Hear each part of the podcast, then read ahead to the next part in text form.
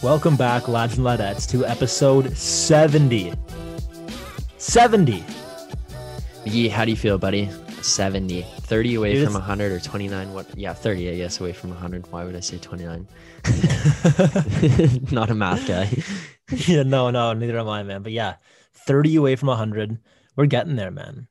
You know, it's pretty crazy to think about is we started podcasting before, like, Caller Daddy did.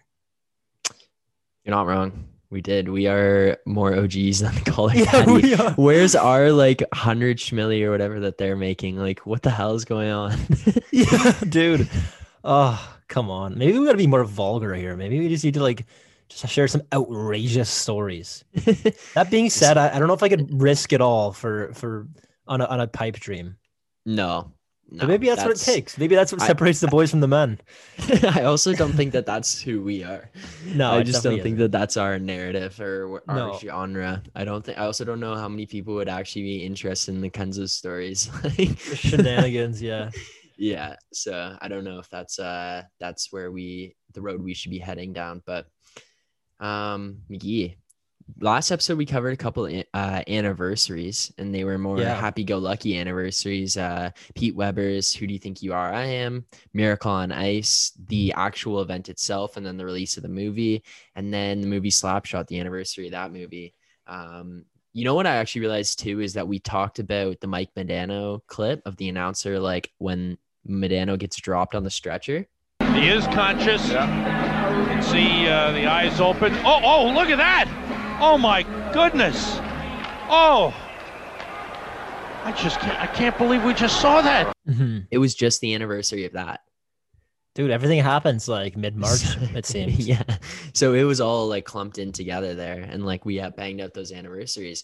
Yeah, but of course, here we are. We put it on our Instagram story the other day. 1 year anniversary of what did you describe it as? The recognition. Of COVID? Of observance, the National Day of Observance, as declared by PM Justin Trudeau. Wow. So yeah. I think it was on Tuesday, in March, that Rudy Gobert touched the mics and tested positive. And I saw today. So today is Thursday, March 11th. Yeah. Today was the day that the NBA game was about to start. The positive results came back, and in Utah, they had to kick the fans out of the arena and announce that the game wasn't going to be played. And I'll try and find the audio and download it and put the clip into the episode. It's a very, very eerie feeling. And honestly, looking back on it now, I couldn't imagine being someone who was in that building, a fan of the game, watching and hearing this announcement come throughout the building. Fans, due to unforeseen circumstances, the game tonight has been postponed. You are all safe. And take your time in leaving the arena tonight and do so in an orderly fashion. Thank you for coming out tonight. We are all safe. And you can visit OKCThunder.com for updates on upcoming games. As the game's supposed to be getting underway, you're sitting in your seats, you're waiting for it to start, and then this announcement happens. I couldn't imagine sitting there. It's very eerie, dude. Have you seen it at all? No, I haven't seen that clip. I'm probably gonna watch it as soon as this episode's over, because that would be so weird, man. That's just something from a movie. Yeah, it was. It really, really was. It was because the results came back right before the game, and I think it was a ref. Someone ran out to a ref and basically told the ref what happened. It was someone from Utah, the Utah team ran out, told the ref, then they told the score table, and then they were like, that's it, shut down the game. That game got canceled. Any of the games starting later that night got canceled, but there was games underway already, so they just played out those games. Yeah. There was games that were played earlier in the day, but that was the shutdown. And that was the story I told of me going and taking a nap, waking up, and my roommate's like, yo, the world shut down. Yeah. Oh shit, okay, cool. Well, it all happened in the 2 hour time span. I took a snooze, but weird stuff. But I put on our Instagram story a poll, and I asked, should we be thanking Rudy Gobert?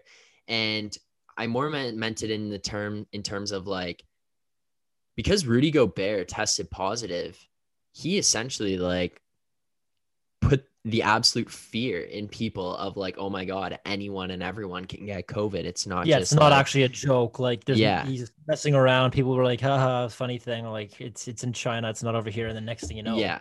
And people were like pissed, obviously, that he touched the mics, and like, understandably so, it's stupid. Yeah. Like, what the hell are you doing? You're making a mockery of it. And then of course he's the first player to get it and test positive for it. Yeah. But the results were pretty funny. Like I'm trying to find the stat here. It's 29% of people said, yes, we should thank him. And 71% of people said, hell no. So I think people are more so just pissed that Rudy like acted that way and kind of made a mockery of the situation.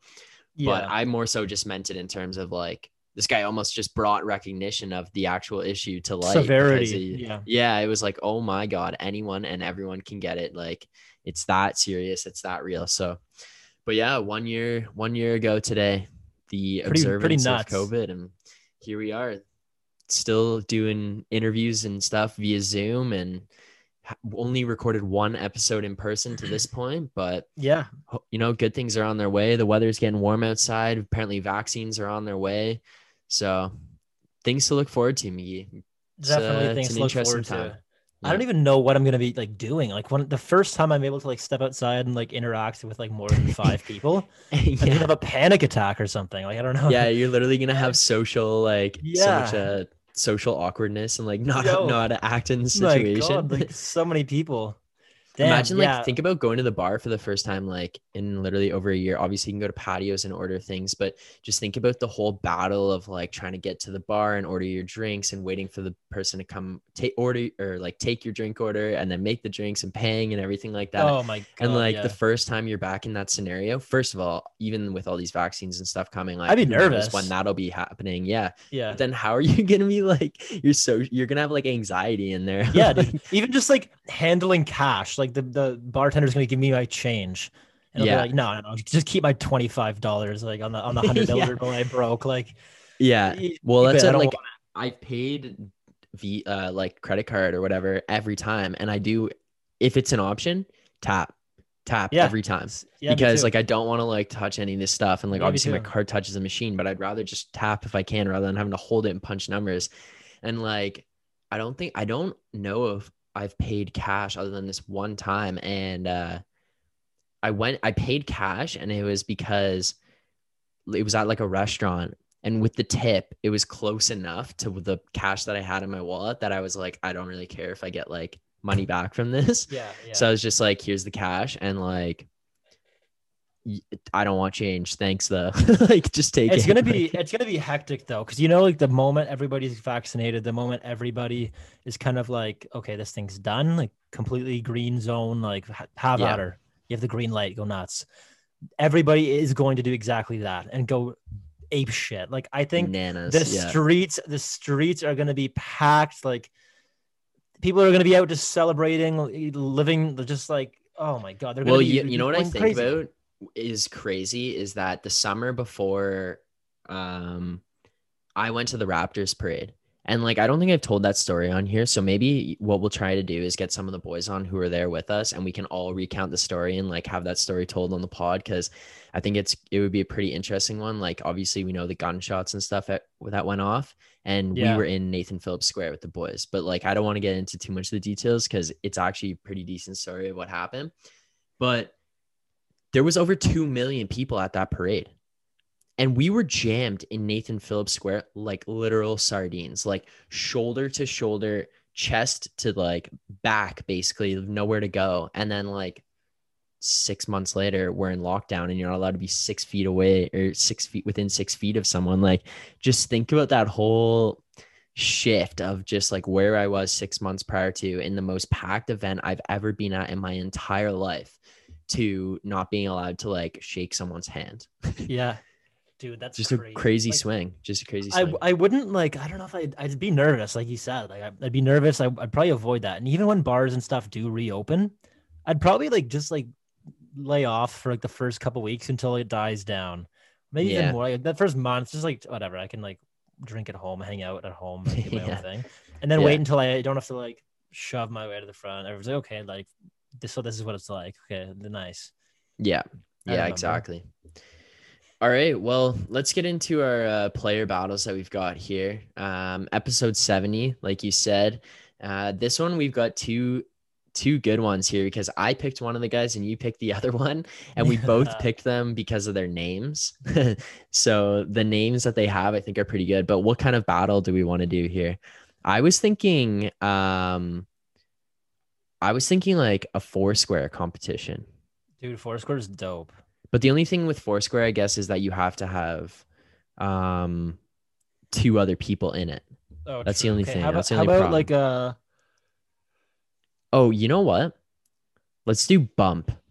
Just a 1v1 bump competition. Just a little playground action. Like you're out there at recess. You're absolutely sweating. You know those memes of like when you just put up all those crazy stats at recess, you come in crushing the water at the water fountain. Like that's going to be these guys after this competition. We're bringing it back to the roots, back to the playground competitions.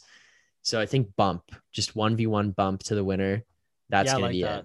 Yeah, that's and so if you don't know what bump is, basically there's an order of shooting. So the first person shoots, and then if they like make the shot, or usually I guess there's different rules of like how many shots have to be made or whatever, but like this essentially the rule is like one of the two people has to get to a certain number of baskets before the other person, and you're allowed to hit the other person's ball away using your ball.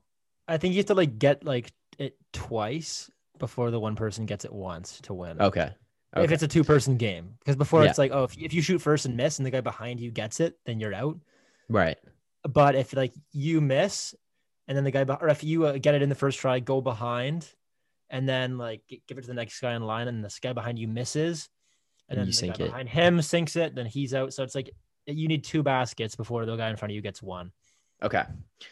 So let's start it off here. Our first competitor.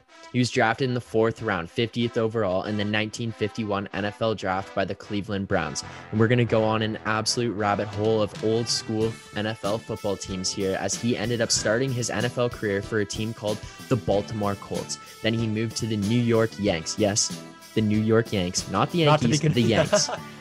Then on to the Dallas Texans. Different thing. Completely different.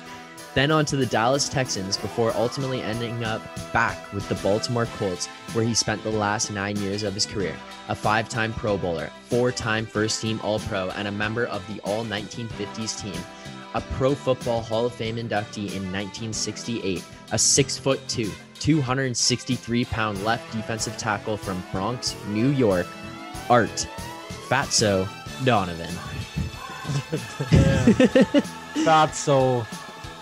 His competitor, selected 2nd overall in the 1994 NHL entry draft by the Mighty Ducks of Anaheim. Yes, all the way back to when they were called the Mighty Ducks of Anaheim. He was part of the trade to Winnipeg for Teemu Selanne in 1996. An Olympic bronze medalist, World Junior bronze medalist, World Championship gold medalist, a 1-time NHL All-Star, 2-time Stanley Cup champion, once with the Devils in 2003 and once with the Canes in 2006. A 2004 Russian Super League MVP, a 2004-2008 Russian Super League champion, and a 2011 KHL champion. A 6'1", 211-pound defenseman, from the NHL, Oleg Tverdovsky. You know what? To be honest, I don't even know if that's what his nickname was. Like, I don't think it was, but you just gave it. It sounded right. Yeah, we gave it to him. All right, we gave it to him. I like it. Yeah, Oleg Tverdovsky. He's just got a hammer. But dude, I don't know. He's a Russian playing basketball. You don't see many of those. I guess you got Andrei Kirilenko. Yeah, like it's about the only guy I can think of. Dude, I don't know, man. It's tough to bet against a guy named Fatso. He's 1 inch taller and has 52 pounds on him. Yeah. And he's from the Bronx, so you got to assume he probably played some basketball growing up. Exactly.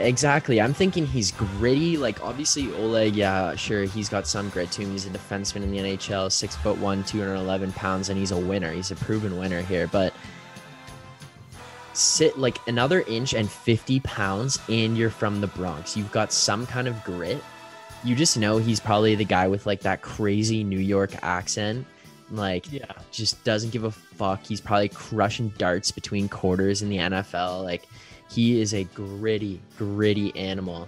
I feel like he's got some basketball in his blood, just being from the Bronx. So my pick is Art Fatso Donovan for this bump competition. Yeah, I'm going Art Fatso as well. I think he just, man, like, I'm looking at pictures of him right now. He just looks like the nicest guy in the world. Like, he's got a little, he's got his, defensive stand. He's got a little smile. Looks so friendly. Yeah, I know. But I think that he's just, I don't know. You got to watch out. Like, I feel like when he snaps, and he just put his back into him and just like work him in the post all day long. Yeah, that guy can flip the switch for sure. 100%. Well, unfortunately, in this competition, Oleg Tverdovsky wasn't the winner, but he was a major winner in his career, winning Olympic bronze, World Junior bronze, World Championship gold, and a Stanley Cup, or two Stanley Cups, actually. And our next guest, someone that we're pretty excited to bring on the pod, he's a winner as well. Yeah, you made the joke. Something. You made the joke that when we have NHL, we don't always have NHL players on, but when we do, they're Stanley Cup champions, because at this point, two certified NHL players, guys who have made a stand in the league and are going to be here for probably a long time. Anthony Cirelli, Stanley Cup champion with the Tampa Bay Lightning, and now our next guest, Stanley Cup champion with St. Louis Blues. And not only that, but this guy, Memorial Cup champion, two-time OHL champion, OMHA champion, World Junior champion, World Hockey Under-17 champion, Stanley Cup champion. Like, what more can you ask for from a guest on the Lads and Launchers podcast? Like, that's dude, just what we do, Mickey. Literally every single level of hockey, spanning back to minor hockey. Yeah, he's won.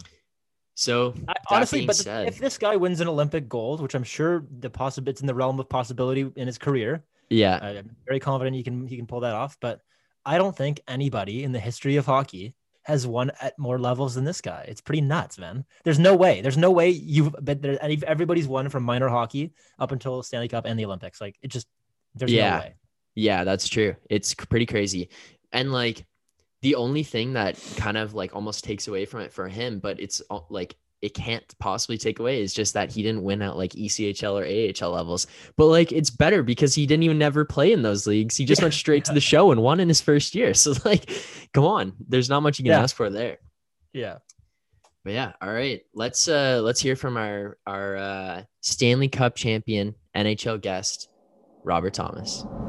All right, welcoming to the Lads and Launchers podcast, a man who's won at just about every level of hockey, with an OMHA gold medal, a two-time OHL champion, a Memorial Cup champion, a U17 World Hockey gold medalist, a World Juniors gold medalist, and if that wasn't enough, a Stanley Cup champion with the St. Louis Blues in 2019. Welcoming to the podcast, Robert Thomas. Robert, how's it going, buddy? Doing good, guys. Doing good.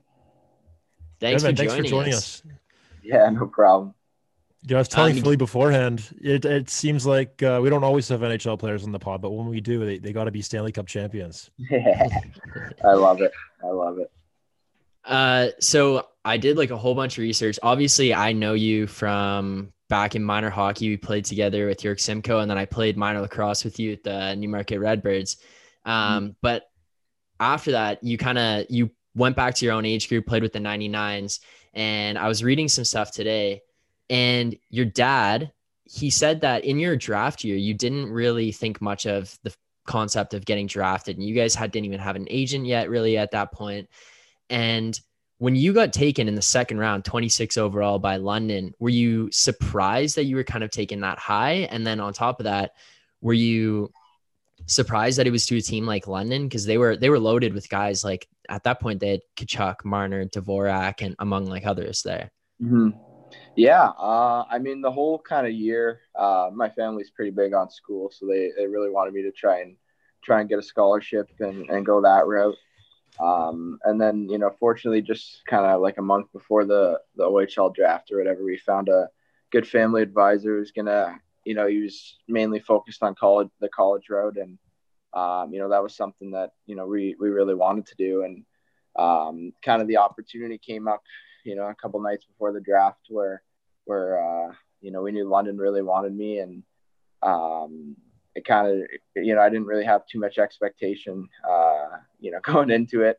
And then when they took me, it was kind of just like, you know, you're in shock. And, you know, with the team they had, the players they had, and, you know, their history, it was kind of a no-brainer decision. Was it your decision to go there? Like with your, if your family wanted you to go to the school route, were you kind of the one pushing, saying like, no, I want to go to London? Or did the advisor have any play in that? Or did London even reach out to you to say like, hey, come here and play here? I would say right when I heard my name called by them, I put my foot down and kind of said, this is what I'm going to do. So wasn't really much of a discussion after that. Okay. That's awesome. I mean, London is notorious for obviously the great treatment of their players. So as somebody who's lived in the city for 4 years and just seen firsthand how crazy these people are for hockey and how much they love the team selling out on a nightly basis, like what would you be able to describe about your experience playing with London, not only the team, but just in the city as well? Yeah, I think playing in London was some of the most fun I ever had playing hockey. You know, we had so many great players on the team and great guys as well. And just the whole atmosphere there, it's about development, but at the same time, you're always in a chance to compete and win a championship. So I think just that city and that team just expects so many great things, and it pushes all the players. That first year that you got there, in your rookie year, you didn't play every game. I think you played just over half. But when you're looking out there, you're looking at guys, as I mentioned earlier, Matthew Tkachuk, Mitch Marner, Christian Dvorak, who all went on and they're playing in the NHL and having successful careers. When you got there at first and you weren't really getting into the lineup as much, were you bummed out by it, or were you more taking it as like a learning experience to be like, okay, this is what I got to do to move on and like play more? I would say at the start, you're kind of a little bummed out, but, you know, at the same time, it happened to everyone. I know, you know, a lot of the guys beforehand had the same kind of treatment in their first year, and it's just kind of about learning. And I think the biggest thing was, you know, in the practices, you go up against those guys, and there's no really better way to, you know, get better than playing against them. You know, I had Bouchard with me, who was, you know, high pick, played a couple of games this year as well. So we kind of went through it together, and I think ultimately it made us a lot better. Was there a moment in that season where you kind of were able to, like, you can look back on and say, yeah, that game or that practice or that thing was able to keep me in the lineup, or was it more of just a gradual buildup of play? I think it's a gradual buildup. Dale always likes to test you. You know, some games I felt like I'd play great. I'd get a point or something and be like, oh, there's no way he scratched me. And then sure enough, next game I get scratched. So I think he's always trying to just push you mentally and kind of, you know, build up your, I don't know the word to say, but kind of mental strength. He's always pushing you there. And, you know, sometimes it makes no sense to you, but looking back on it in the grand scheme of things, it only makes you a better person. So like, I'm curious about kind of the year after you guys won the Memorial Cup. Like, I guess you could say like the big boys, quote unquote, of Marner and Tkachuk and guys like that heading off to their respective NHL clubs. So what's the transition period like that as a player? Like, are you kind of looking around the room and going like, all right, like I need to be the guy that steps up? What kind of the mental process that goes through that transition period?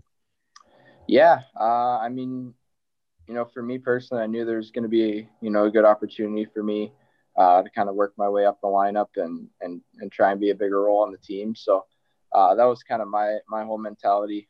You know, we still had so many great players on the team after they left, and you know, high draft picks and, you know, players playing the league and playing in the minors now.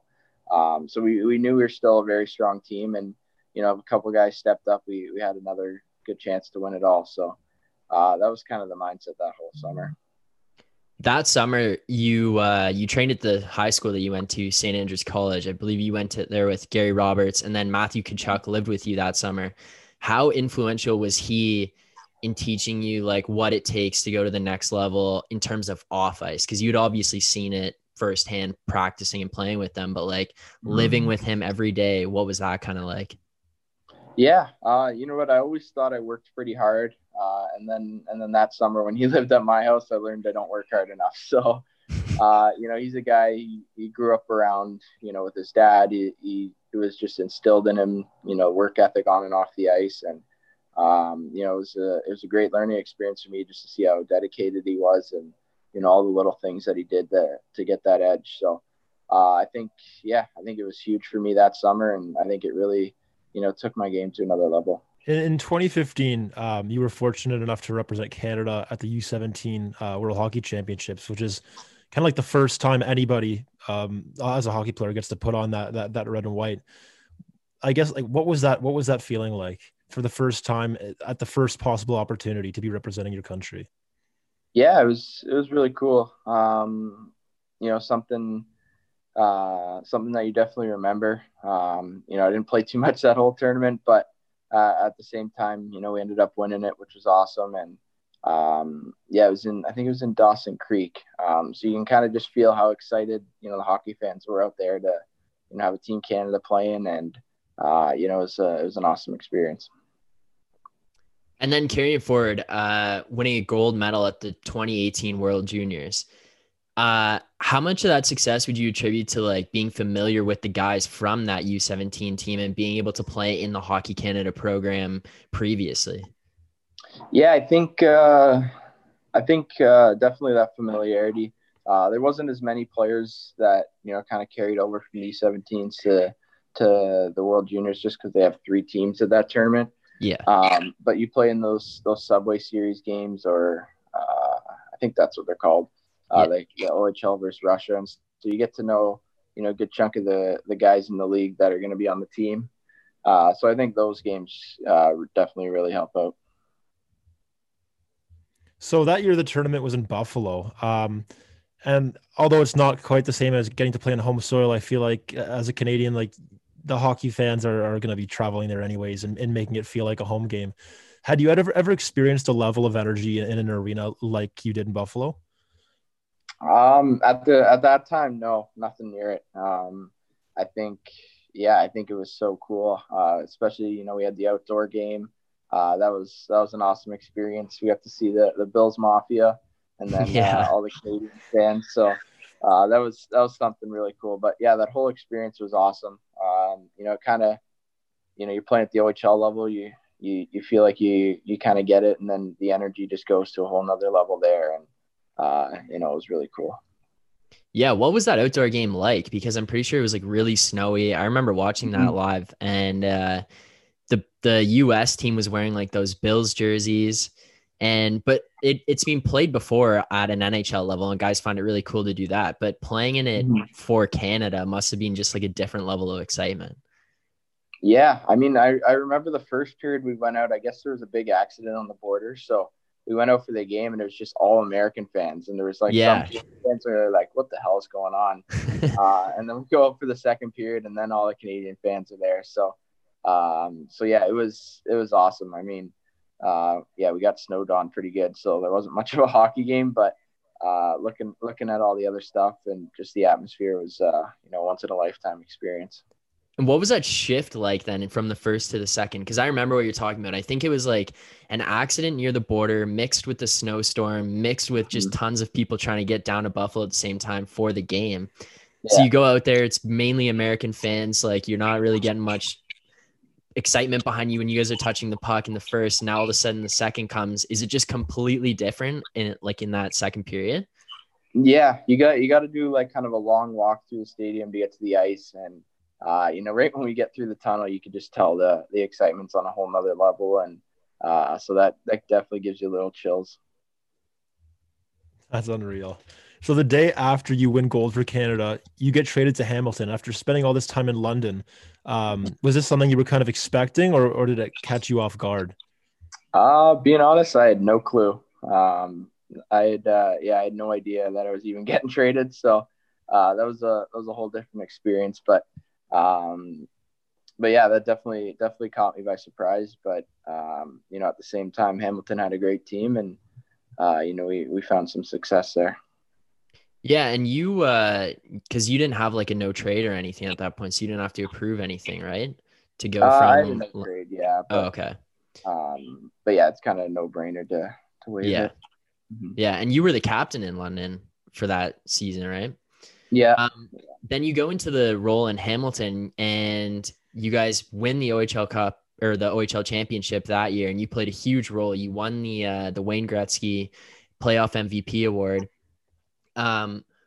What was that experience like going to a new team and playing that prominent of a role right away? Like jumping in there, were the guys pretty accepting of it? Did you kind of have to like warm up to the room at all, or how did that transition go? Yeah. I think, you know, transitioning is always really hard, especially when you've been in a place for a long time. It always takes you a little bit to kind of get adjusted. But you know, the guys there were awesome to me. They really helped me out. You know, even though I was struggling a little bit with it. But yeah, in the end, it turned out really well. And, you know, a lot of guys got contracts out of there and stuff like that. So it was awesome to see. So you have a long history with the Tkachuk family, starting, I guess, with your time playing with Matthew in London. How did that develop from there until it got to the point where you were actually living with Keith in your first season in St. Louis? Yeah. Like I said, we got pretty close. This my first year in London. He lived just around the corner, so we'd always drive together, and you know, he helped me out with a lot of things throughout the year. So that was kind of the start of it, and then obviously living together for a summer took that to another level. And it was just funny enough that I ended up getting drafted to St. Louis, and I still remember. I think it was the summer before my first season. He just brought up this idea randomly. He's like, "Why don't you just live at my house?" And I'm like, "What?" Like, didn't even think of it. And that's how it kind of came about. So, but yeah, the rest is history. I'd imagine the Blues would have been pretty happy about that. You living with with Keith there. Yeah, they were really happy about that. I think a lot of guys, you know, young guys tend to live with, you know, former players or guys on the team, because it's a hard adjustment for sure. Yeah, and there's a lot of alumni that stick around in St. Louis, isn't there? Like, there's a huge support system of guys who played for the team who kind of just love the city and stick around. So I'd imagine there are pretty good influences on the guys on the team that are coming in. Yeah, I mean, seeing some of the guys, you see them at the golf course, you see them around the rink, even around the city. It's so cool. You know, there's not many cities that, you know, have a list of alumni that still live in the city and, you know, around the team and always, you know, hanging out with the guys. So I think it's pretty cool. And there's some pretty big names here that you're in shock when you get to meet them. Yeah. I guess who would you say was the one person where you saw them and like growing up as a hockey fan was like, holy crap, like I can't believe I get to speak with this person right now. This is insane. I mean the Tkachuks have helped me meet some pretty cool people. I got to meet you know, Gretzky and Bobby Orr. So those were the two that were, you know, the biggest shock and awe. Yeah, not bad, eh? Yeah. Pretty good. What kind of like influence did Keith have on your off ice and your on ice game? Are you getting home from a game and he's giving you like pointers on what you did and what you didn't do? I imagine he watches pretty much every game unless Matthew or Brady are playing at the same time. Mm-hmm. But is he kind of coaching you at all or giving you any kind of input, or is he more just stay on the outside, keep you positive, that kind of thing? Yeah, I think the coolest thing was, you know, the first week he goes, I'm not just going to treat you like a kid. I'll treat you like one of my kids. So I think that was pretty cool. And yeah, like before every game, he'd shoot me a text and just give me a couple pointers to think about going into the game, and same thing after the game. You know, sometimes I'll come home and he's got a couple shifts like recorded, and you know, he'll just play them through with me, and just little stuff like that. And even just when I'm not playing, like, you know, watching Matthew or Brady or, you know, and there's hockey always playing in that house. So, we'll always just watch every game, and he'll give me a couple pointers here and there. So, yeah, it was definitely a huge thing. Is he ever like getting on your case about what you're doing off the ice or anything? Like I've heard on Spin Chicklets, they talked about like Matthew was up late playing video games and Keith was getting annoyed by that. Has that ever happened with you where he's like, all right, Robert, like just go to bed? There's a couple times he's came, you know, sometimes he gets a little loud when you're on the video games. So a couple times I woke him up and he wasn't too happy with me, but other than that, no, he kind of lets me be. There's a photo that got out of Brady Tkachuk wearing your walking around St. Louis wearing your jersey and crushing drinks. So when you see something like that, are you texting and being like, dude, what the hell are you doing wearing my jersey, like repping it like that? No, I thought it was awesome. I mean, those two guys are, you know, unbelievable friends and just great people in general. And just to kind of see how during that whole run, how supportive they were. And, you know, they came to a lot of games, even though it absolutely killed them that they weren't playing in them. And, you know, Brady was in the parade as well. So yeah. I think it was just so cool. And, yeah, it really meant a lot to me. So then getting into like playing in St. Louis in that first year, was there like that first, I'm pretty sure it was one of the first preseason games that you played in, you got hit by Tom Wilson, which was actually like kind of blew up on the internet a little bit. I think it was like a little bit of an interference. The puck was pretty far ahead of you, but after that happens, was that kind of your first like, holy shit moment where you're like, okay, I'm here in the NHL and like, this is a different speed and physicality and everything? Or was that kind of just another play and you're like, all right, keep moving on? I think it was a little bit of a wake up call on, you know, I remember that play and I think it was definitely interference. Yeah. I really touched the puck and I just kind of got drilled, but I think it was just kind of like a wake up, like, you know, keep your head up, that kind of thing. And at the same time, it didn't really hurt. So, so I knew I'd be fine with it. Was there any kind of welcome to the NHL moment that you had? Not, doesn't have to be like a hit or a goal or anything, but you line up next to somebody and you're just like, okay, I'm here. Like, this is it. I think it was that game. It was, you know, I was in front of the net and Obi gave me a cross check or something. And I turned around and I was like, oh my God, that's him. And, so I think that was my moment because we always – I think one of my first exhibition games was against Washington or something. But I think that was my moment for sure. Is there – so I guess I just want to know, like, the transition from the OHL to the NHL, like, I feel like is a pretty big gap in terms of just, like, the consistency of skill level. So what was the transition like? Were you comfortable right away, or how long would you say it took you to be like, okay, like – I know I can fit in and I can keep up with these guys out here. Yeah, I think it took like, you know, one or two games to get comfortable. And then I think the biggest thing was just building confidence out there. You know, you're against the best players in the world now. So some of the stuff you do in junior hockey doesn't really work anymore. But at the same time, you just kind of slowly build your confidence and try and get back to, you know, the level of confidence that you had at the junior level. Going into a locker room like St. Louis, the season before you got there, they didn't have Ryan O'Reilly or Tyler Bozak or guys along that nature. They had Petrangelo, obviously, being there for a while, Tarasenko.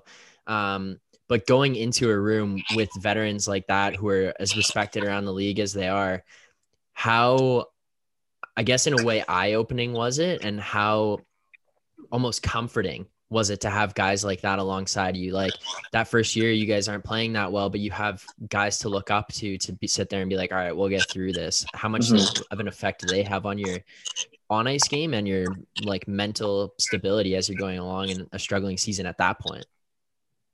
Yeah, I think it kind of felt like my first year in London where we had so many great players and we just couldn't find a way to win. Obviously we did pretty early in London, but here, you know, we felt like we had so many great players and we're so good on paper and we just couldn't find a way to win.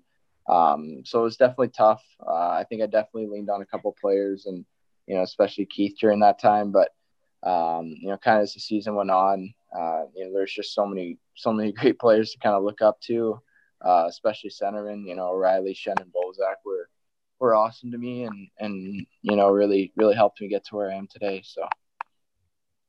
And while you guys aren't doing that well in that first year, are you concerned? Obviously you want the team to win and the team success is really important, but are you kind of more of just like, I need to hang on and keep staying in the NHL and do what I do and it's all right, like that this is going on around me? Or are you kind of just battling with the fact that you guys are losing at the rate that you were? Like you were in last place by, I think, Christmas. Mm-hmm. Yeah, I think a little bit of both. You know, the first couple games I was more so battling to stay there, and then you know, got a little bit of a got a little bit more comfortable and, you know, knew I had a good shot of staying up. So kind of pushed that one to the back of my mind and just focused on, you know, trying to win some games. So like Zach said, you guys were kind of in the basement come late December, January, and then turned it around to be like arguably the Cinderella story of NHL history and coming out as champs of the league. So was there a moment you could kind of pinpoint looking back and think like, okay, this is when I think like the boys clicked. This is when we got it together and knew we had something special here. I wouldn't say there's really a moment. I think kind of throughout the year, there's been a couple moments that people say, you know, this was the moment, that was the moment. But I think just the whole time we were so close to the team that, you know, even though we were losing, we, you know, enjoyed being at the rink. We, you know, everyone had each other's back. So it was kind of only a matter of time before, you know, we were able to turn it around and sure enough, we did. And I think that was probably our biggest, you know, key to the playoffs was, you know, even after we lost the game, we still at each other's backs and we're ready for the next one. And then obviously like there's some smaller, like superstitious things, I guess you could say, that go on. One of them being the song Gloria. That's obviously just kind of like a small thing along the way and it doesn't actually impact how you guys play on the ice, but how kind of important did that song become to you guys and where did Gloria come from?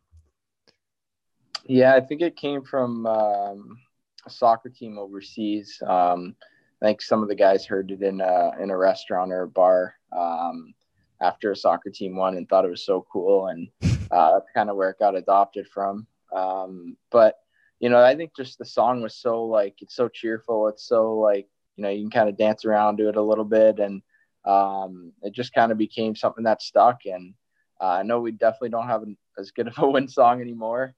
We need to find another one that'll compete with that one. But yeah, it's one of those songs that, you know, I've heard it almost, you know, 1,000 times now. And it, you know, it still just, you know, brings back good memories and stuff. So it's one of those songs that just, it keeps everyone positive. So that year that you guys won the cup, Jordan Binnington kind of comes out of nowhere and ends up coming and playing with you guys, making that team and becoming like a huge part of the turnaround.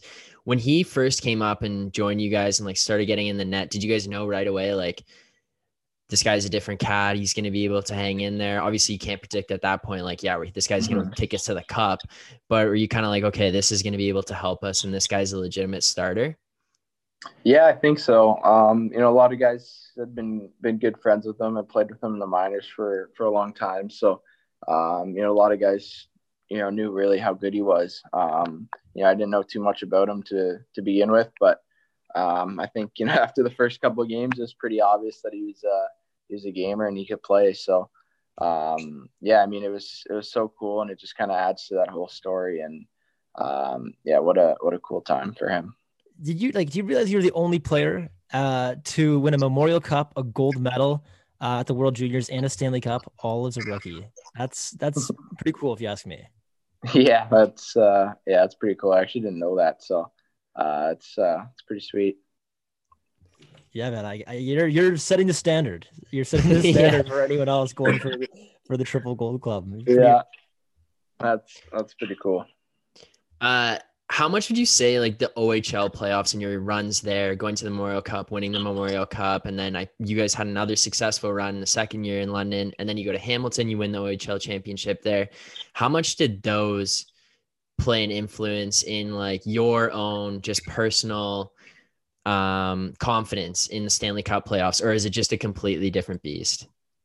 I think it's kind of both. It's a lot different than a lot different than the junior playoffs, but at the same time you kind of know what to expect, and you know the difference between the regular season and the playoffs, and just how big of a difference that is. Obviously a different level, but you're kind of a little bit more comfortable with that. And I think definitely, you know, having success at the junior level in playoffs brought a lot of confidence to myself. And you know, just you can kind of see when you're going into playoffs how the team's going to do, whether it's, you know, how close you are, how, you know, well you guys are playing at the time, that kind of thing. Right. So I definitely had that feeling going into that playoff run for sure. So that 2019 Cup run, it's obviously going to be always infamously tied with Jordan Binnington coming out of the woodworks and you guys being in the last place, turning around and going on an epic run. But one thing that maybe less or like the casual hockey fan might not realize is the synonymous run and turnaround that you guys had with a young fan in St. Louis named Layla. And she was diagnosed with a rare disease that had only been identified in 15 other kids in the world. And then if you read more closely into the story, she ends up having support from guys like Kelly Chase and Alex Steen, and then meets Colton Parayko.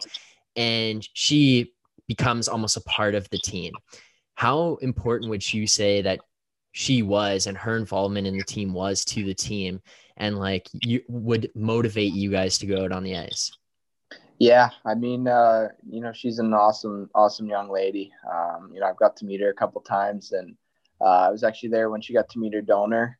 So some of that stuff's just so cool.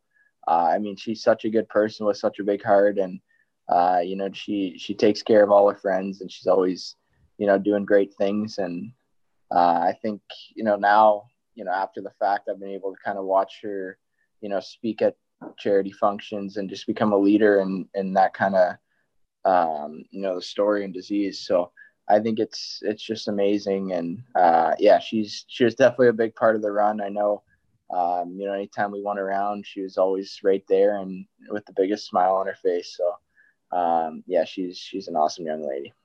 And you guys have her name engraved in your rings, right?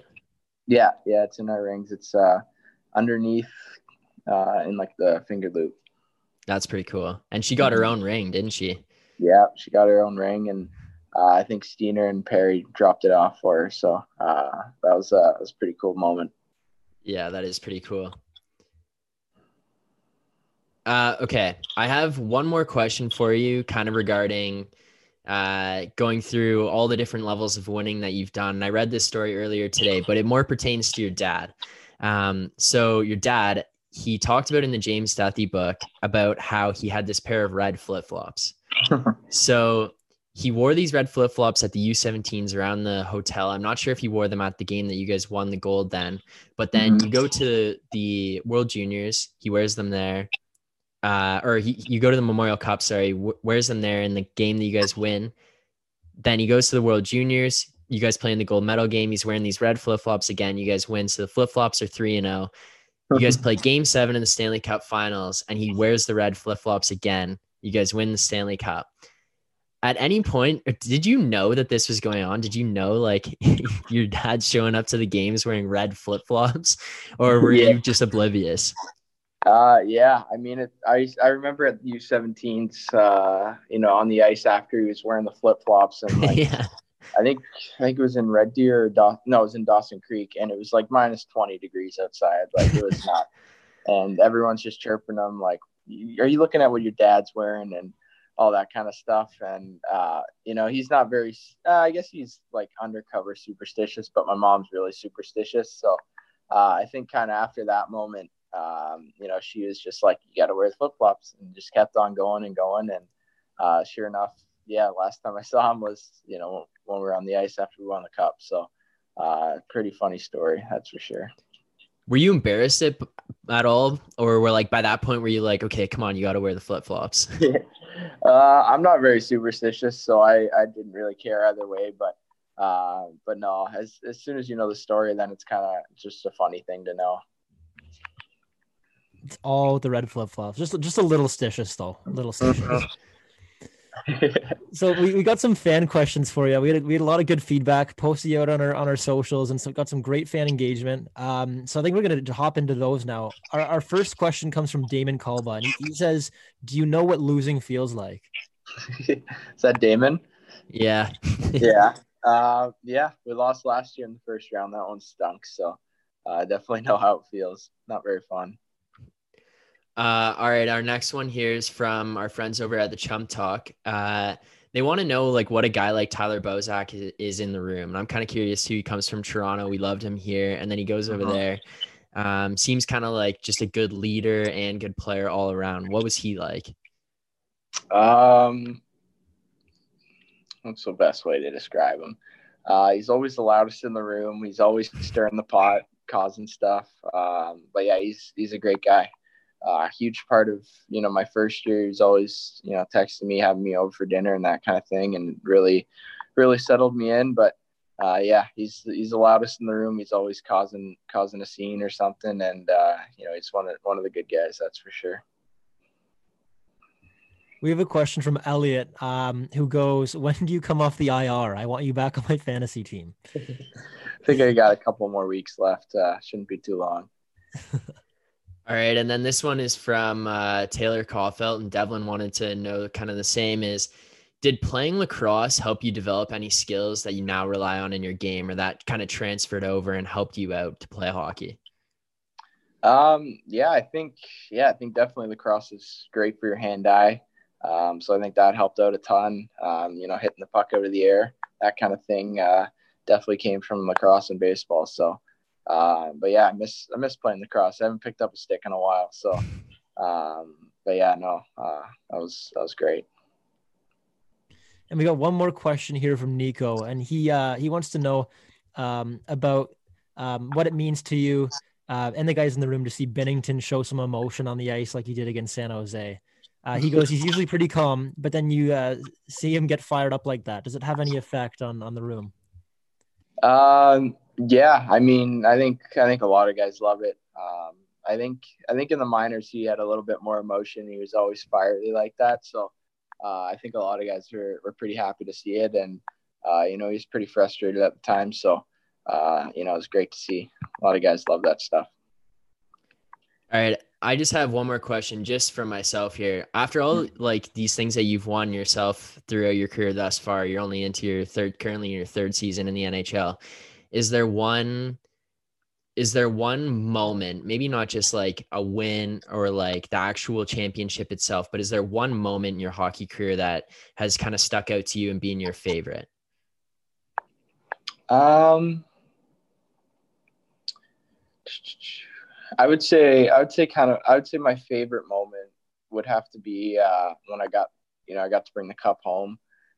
Just have it in the backyard, had all my, you know, I think my favorite moment was when I had my family there, and, you know, just some like family friends on the street, and just kind of seeing the emotion, like, you know, a lot of them cried when they saw it. And I think it was, that would have to be my favorite moment, and, you know, something that would always have a soft spot in me. All right, Robbie, thank you for taking the time to do this. We really appreciate it. Hope you get back on the ice soon. I know, obviously, we have some people who had you on their fantasy team, so they're looking for you to get back in the lineup and get some points for them. But yeah. Congrats on all the championships you've won thus far. Hopefully you win many more, and many more awards to come with it, and you can get that Olympic gold medal to kind of complete the triple gold club. That would be a pretty cool thing to do. But congratulations on the career you've had thus far, and good luck with your career going forward. We appreciate you taking the time to do this. Unreal. Thanks, guys. We want to thank Robert once again for coming on and joining us. It was awesome getting the chance to speak with him and hear more about his career. And he'll be back for those fantasy owners who yes. need him to make a push for the playoffs in their fantasy leagues. He will be back. Heard it here first. So, yeah, man. Great speaking with Robert. Thanks so much again to him for coming on. And yeah, Philly, what do you think of that?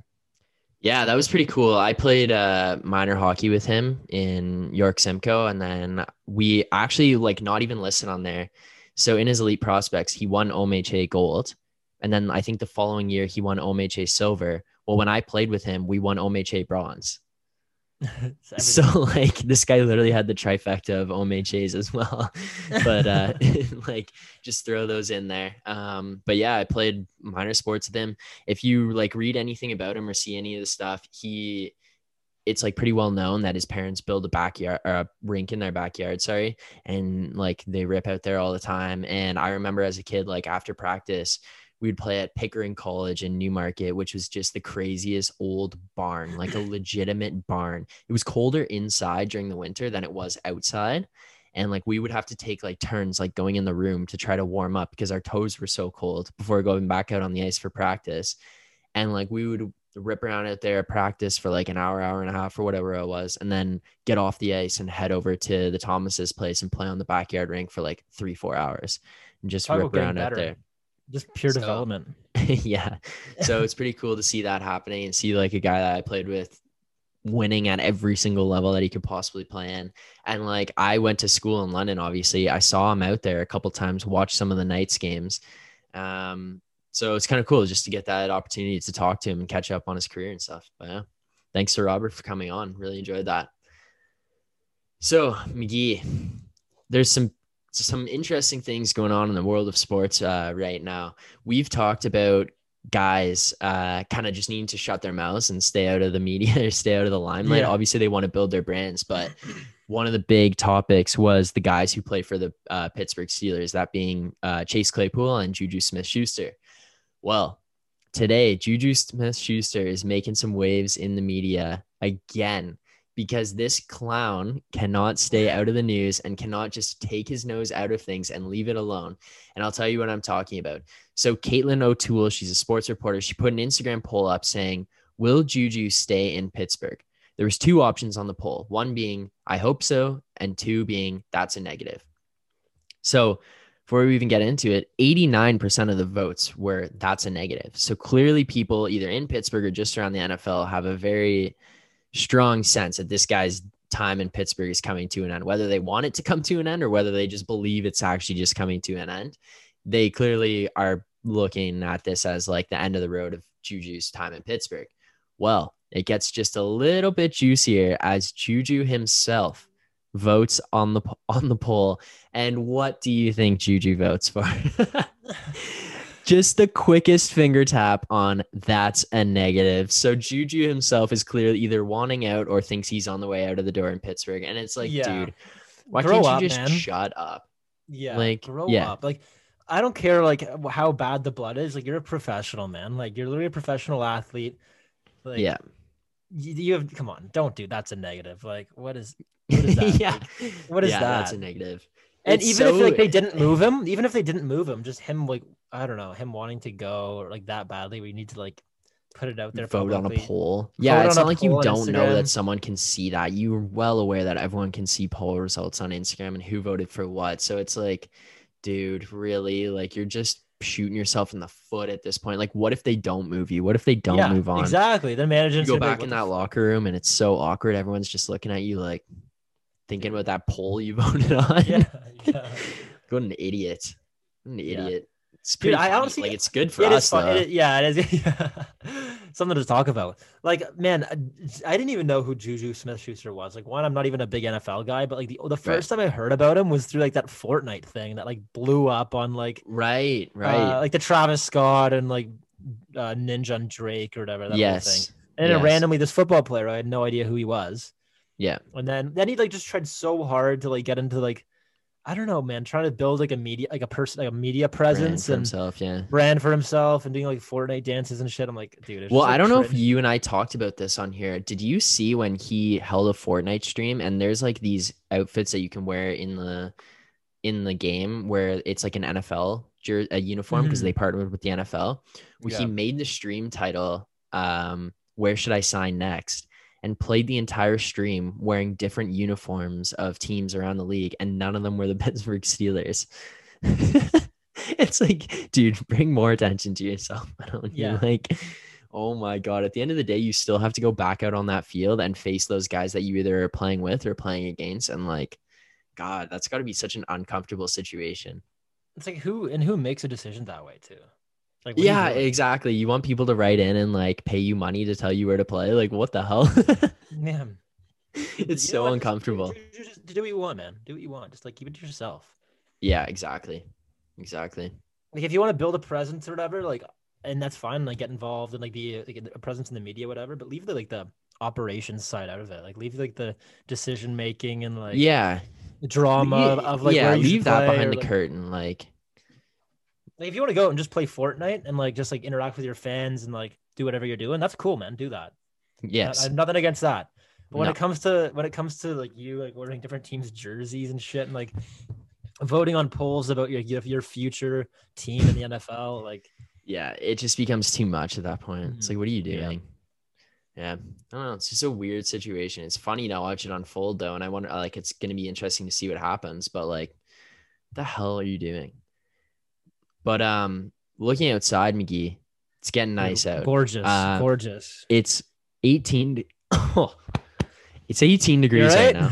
Yeah, it's 18 degrees outside right now. March 11th, heating up, snow is melting, golf is on TV. It is beautiful, beautiful outside. It's an unreal time to sit and watch golf. I am just looking forward to having that opportunity to either like sit in a backyard and watch golf, or like just sit down on the couch and have the windows open, back door open, nice breeze coming through, watching some live golf, hearing the birds chirp, just hearing the sound of irons clanking around. Like, yeah, it's so beautiful. Peaceful. But, and patio season is approaching, and I am excited for patio season, because patio season is one of those things where you can kind of just get together after a round of golf at night, like whatever you're going to do, you can still have that distance, even like as we talked about, like going to the bars and stuff, but like have that distance, have a nice sit down, have some beers with the boys, have some nice, have some drinks, get some wings, like just hang out and just enjoy the weather. And it's so nice because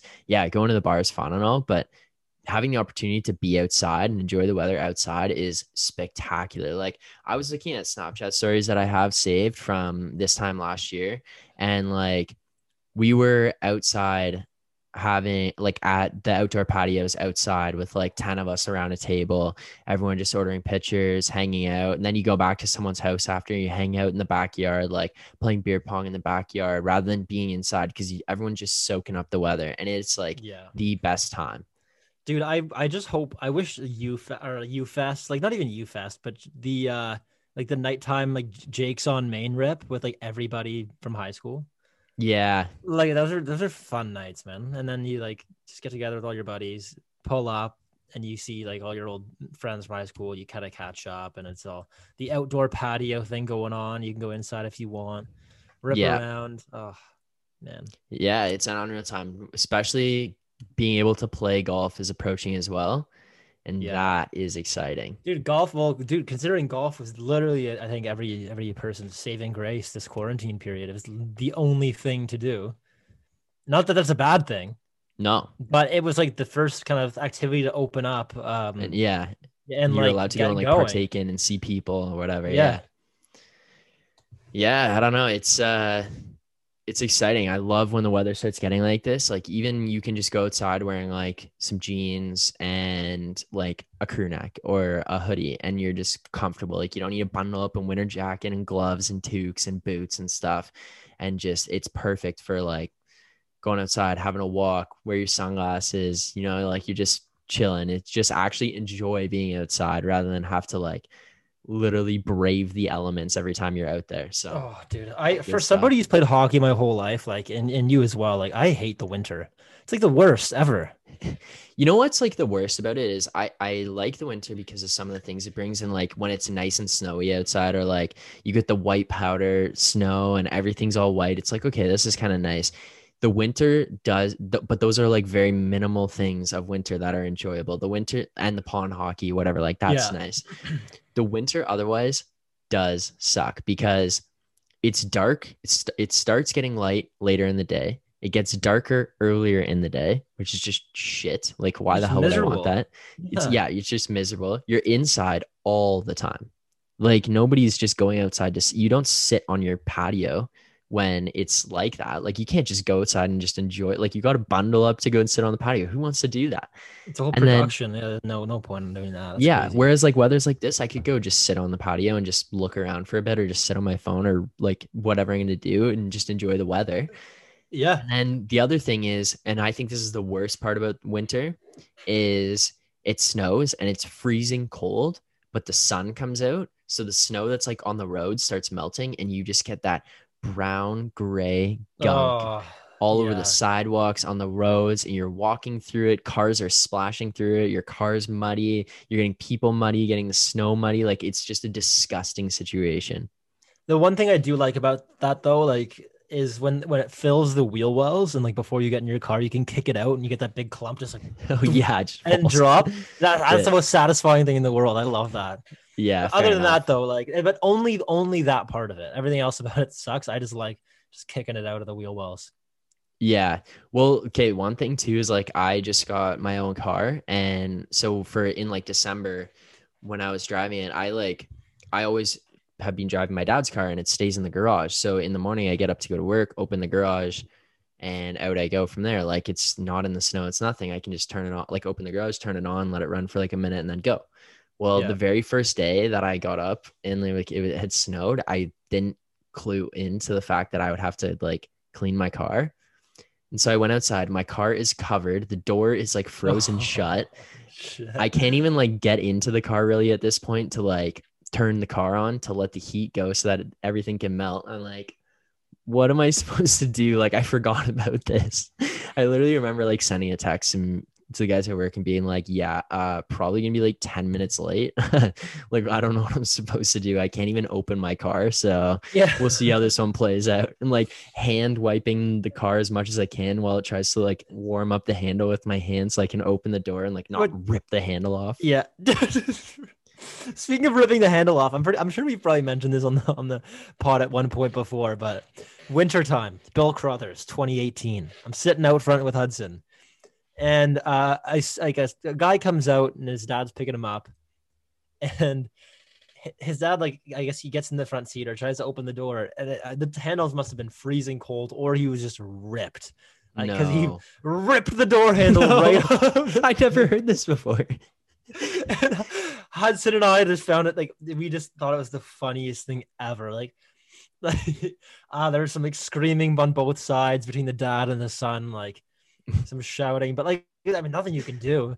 It just like the whole sequence of events was so funny. But the guy just rips, like the strongest man in the world probably rips this handle right out of the, I think it was like a Hummer or two, which made it better. My God. Or like a big G, I can't remember. But yeah, dude, we had a good laugh. So yeah, as long as you don't do that, you're fine. Yeah, exactly. No ripping the door handles off. Yeah, that's what I was like terrified of. But the one thing as well is the warmer weather means school's almost done. So for all you people listening out there, still approaching, I guess, final exams in late April. I don't know about like everybody else, but my school got pushed back a week, so I'm done late April now instead of like mid 17th, whatever, 18th. Right. Late April, but man, I'm so done with this online school thing. It is trash. Yeah. Trash. And I can't believe they didn't lower tuition costs. Like, what's no services? They're not providing you any services on campus. Like, I think gyms are barely open. Like, you can't really like go to, like, I don't know, the tech, I don't know. They have this tech resources center to like borrow cameras and stuff. You can't really access that. You got nothing. You got a PowerPoint slide once a week or a PowerPoint slide deck. And it's still full price. Like, no, man, that shouldn't be the case. I think that's dumb, but whatever. What are you I couldn't imagine. Couldn't imagine having to go through school in your shoes at this point. Like, it's just, that would be tough. Dude, it's feel bad for you, man. Oh my God, it's so bad. Online school. Let's hope everything gets back. You can get your vaccine and head over to Spain. Yeah, next fall, because that's pretty exciting. They have in in-person classes now. The place I'm going, Universidad de Deusto. Nice. So, yeah. I'm probably not saying that right, but I'll learn. Come back fluent. We're gonna be doing pods strictly in Spanish. No, do like the subtitles. Yeah. We'll have a translator. Come on. Yeah. You know what I actually saw on Twitter, which I thought was pretty funny, is like this thing that came up and it said, Netflix always be like, speaks in Spanish as the subtitles. Yeah. It's like, just write what they're saying. That's why I have you on. Yeah. Dude, I love some of those things. Like, some of the best. One thing we should, here's an idea for next episode. We should go and like Google like best subtitle, like descriptions. Okay. Cause and see what we can find. Cause like, there are some pretty funny ones like out there that I've seen that are like, I can't even like, oh my God, like weird subtitles. I'm going to give you a little tidbit here if I can find 20 funny subtitles, closed captionings. Sobbing mathematically. Like, it's a picture of like Spock or something. I wasn't really sure, but I get it now. Okay. Aggressively screams meow is another one. Okay, I like it. I like that idea. So we'll save that and bring some of those for the next episode. We'll each come up with a list of our favorite ones. And Yeah, I think that's a pretty good little topic there. We'll see. Yeah, we'll get that going. Absolutely insane. But McGee, I think that about does it for episode 70. Yeah, man. Episode 70, day by day, getting closer to the century milestone.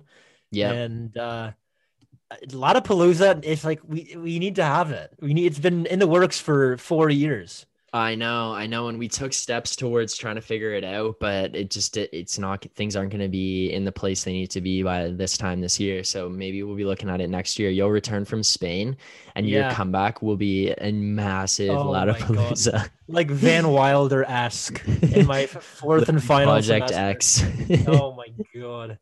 Dude, so fun. Yeah. I can't wait. It's going to be awesome. Yeah. Episode 70. Thank you guys so much for tuning in. As always, catch us on YouTube at Lads and Lawn Chairs, Instagram, Twitter. Follow us on all of our channels at Lads and Lawn Chairs, Lads and Lawn Chairs on Twitter. Yeah, exactly.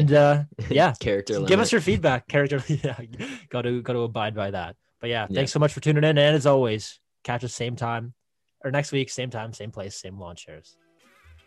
Cheers, lads and ladettes. There we go.